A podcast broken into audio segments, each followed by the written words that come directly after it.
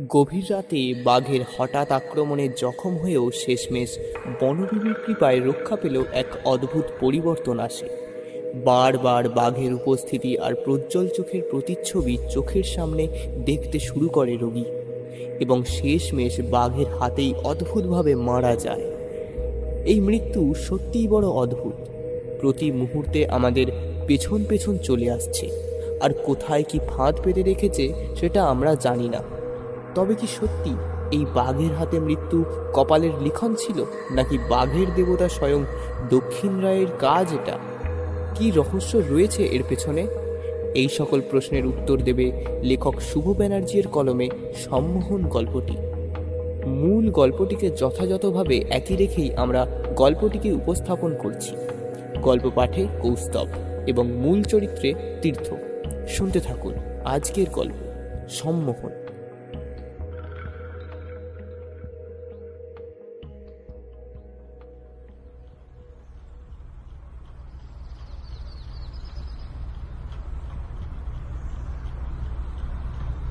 না না, চিতা বলো আর লেপার্ডি বলো।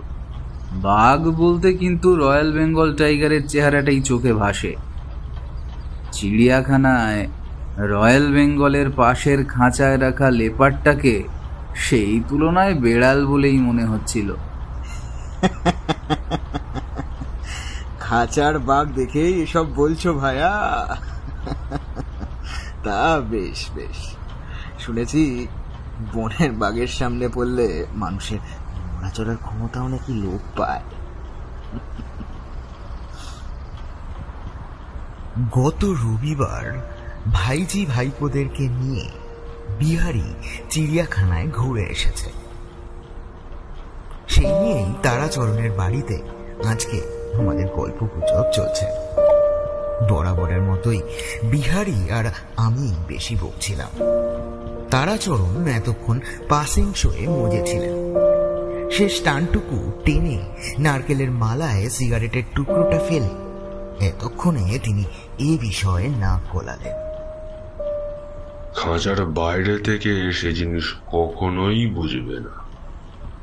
খাঁচার ভিতর একটা মানুষ ফেলে দেখো বাঘ কি জিনিস তখন বুঝবে। হুম বটে। তা মশাই আপনি তেমন দেখেছেন নাকি? প্রশ্ন করে উঠলাম আমি। তারাচরণ ঘোলাটে চোখে স্মৃতির সাগরে ডুব দিলেন। বড় মর্মান্তিক সে ঘটনা। সে ঘটনা একটানা তো কিছু নয়।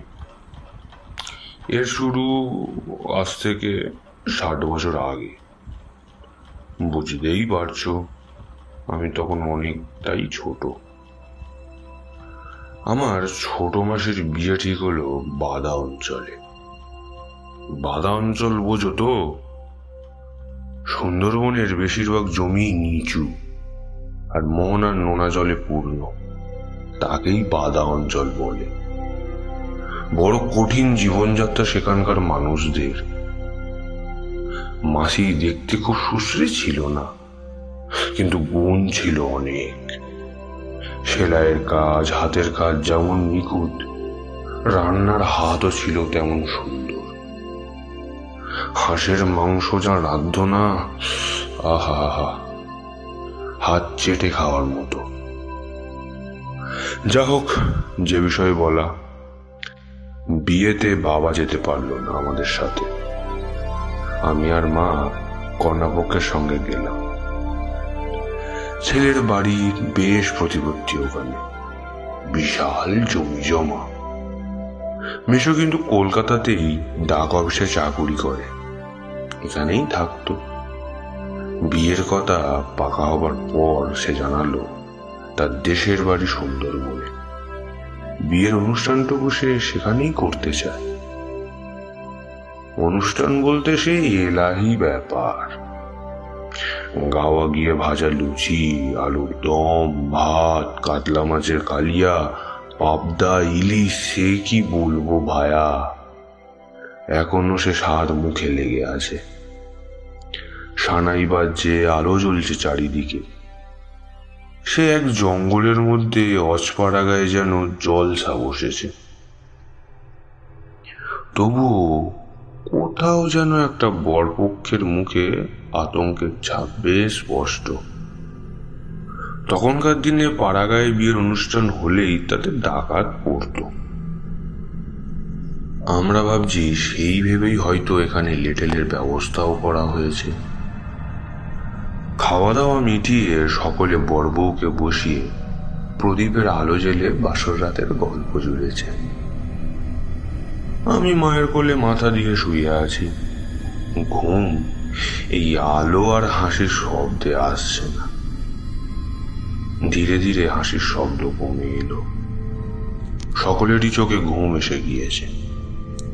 আমিও অল্প তন্দ্রায় শুয়ে আছি। এমন সময় একটা চাপা গুঞ্জনে ঘুম ভেঙে গেল সবার। রাত তখন কত বলতে পারব না। দেখি মেশো ঘরে নেই। ছোট মাসি তার বরের কাপড় আগলে বসে আছে। চারিদিকে একটা খোঁজ খোঁজ রব। প্রথমে আমরাও হতচকিত হয়ে কিছুই বুঝতে পারিনি। তারপর ছোট মাসির সাথে কথা বলে জানলাম সবাই। পেট মোচর দিচ্ছে বলে শৌচে গেছে মিশো। সে প্রায় ঘন্টাখানেক হয়ে গেল। এখনও ফেরেনি। গ্রামের বাড়িতে শৌচালয় বাস্তুভূমি থেকে বেশ দূরেই ছিল।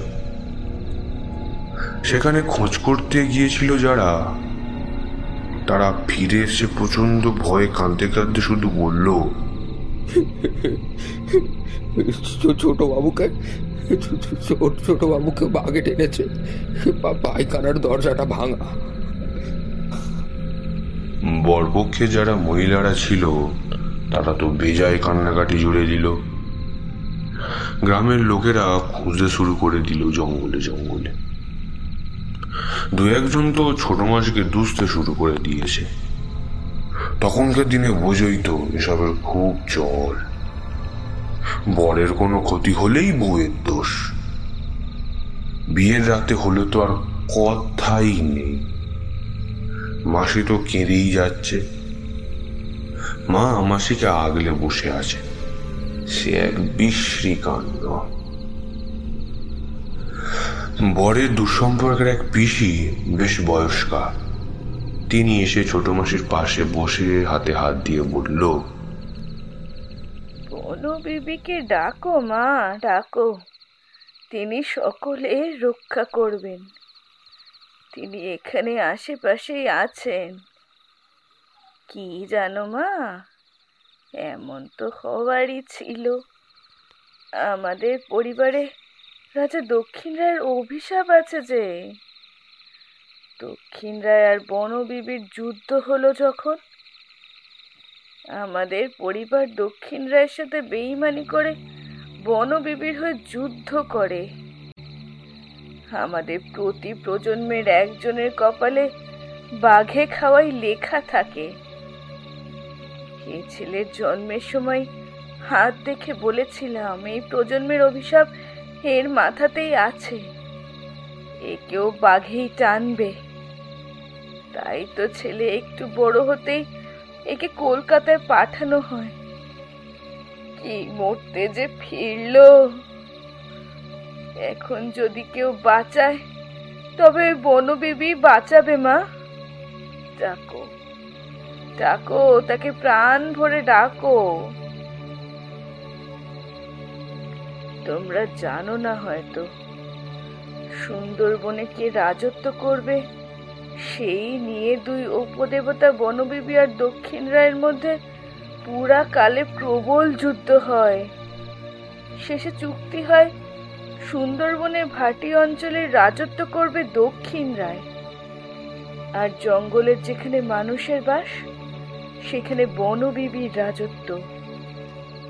দক্ষিণ রায়কে সেখানে সকলে ভয় করে।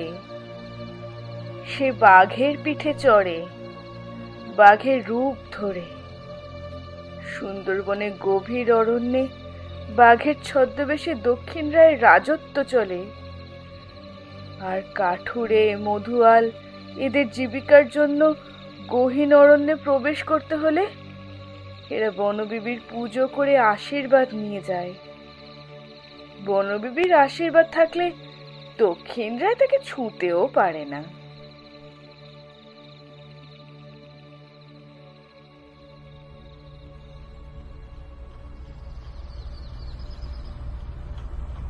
যা হোক, গল্পে ফিরে আসি।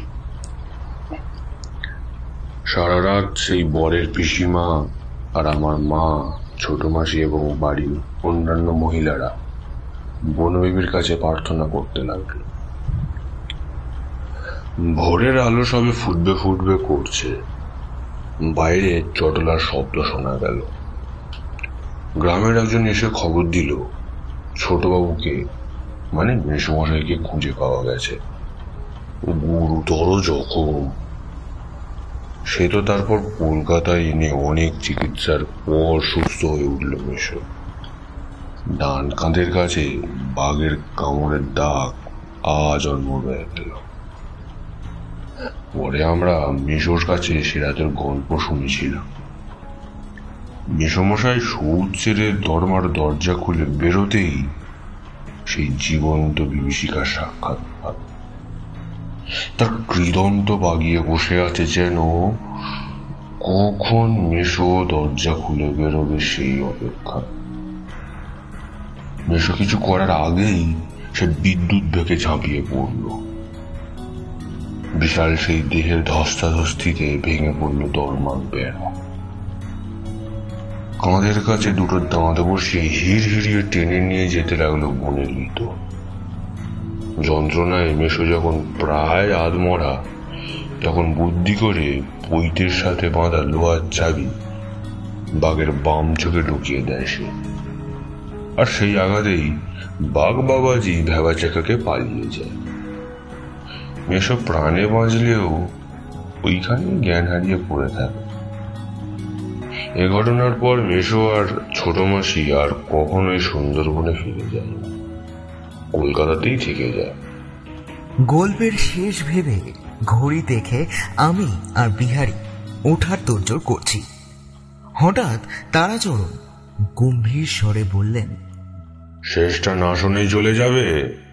বসো। ব্যাস আমরাও পুনরায় মন্ত্রমুগ্ধের মতো বসে পড়লাম। তারাচরণ আবার বলা শুরু করলেন। শেষটুকু না শুনলে বিষয়টা আর পাঁচটা বাগাটানার ঘটনার মতোই তো লাগবে।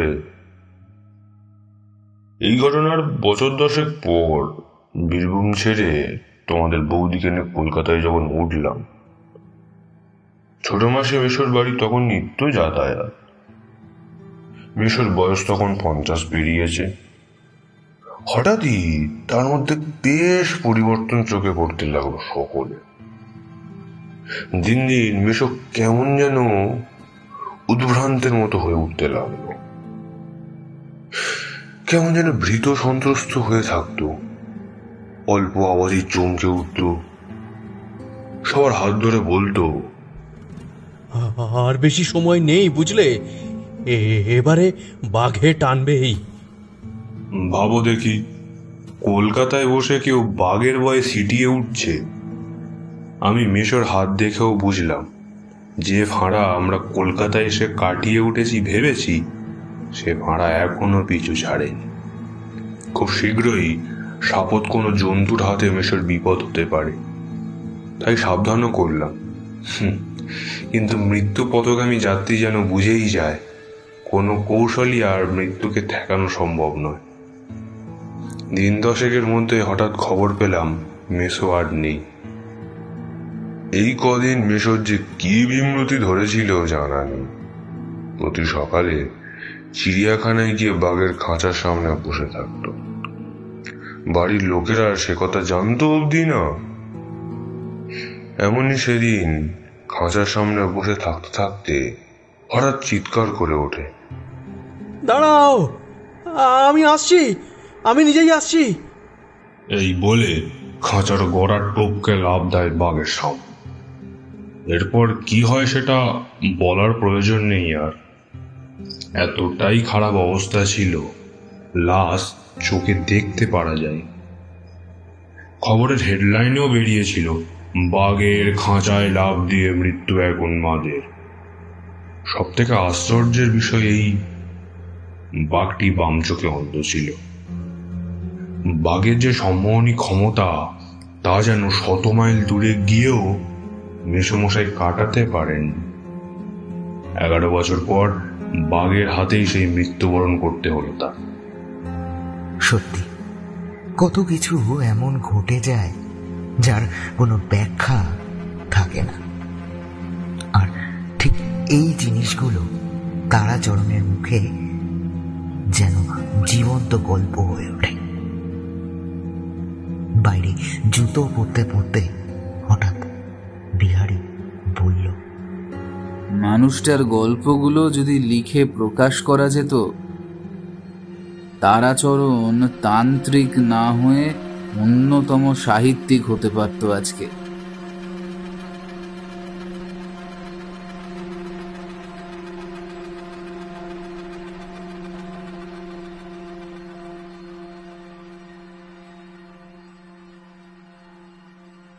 শেষ হলো আমাদের আজকের গল্প। বিভিন্ন চরিত্রে ছিলেন কৌস্তব, পিনাকি চ্যাটার্জি মহাশয়, হ্যালো স্টোরিজ থেকে পার্থ মুখার্জি মহাশয়, তীর্থ, নবনীতা এবং অভিজিৎ। পোস্টার ডিজাইনে ক্যানভাস আর রৌম এডিটিংয়ে ফিনিক্স অডিওভার্স বিশেষ সহায়তায় রাকিব এবং কৌস্তব। পর্ব পরিচালনায় আমি সায়নদীপ। হ্যালো স্টোরিজ এবং নবনীতায়ের অডিও স্টোরি চ্যানেলের লিঙ্ক দেওয়া রইল ডিসক্রিপশন বক্সে। ওখানেও ঘুরে আসুন। ভালো ভালো গল্প ওখানেও আপনারা শুনতে পারবেন। ঝটপট ঘুরে আসুন। কেমন লাগল আমাদের আজকের গল্প সেটা আমাদেরকে কমেন্ট বক্সে কমেন্ট করে জানান। ভালো লাগলে লাইক শেয়ার করে দিন এবং আমাদের চ্যানেলটিকে সাবস্ক্রাইব করতে ভুলবেন না যেন।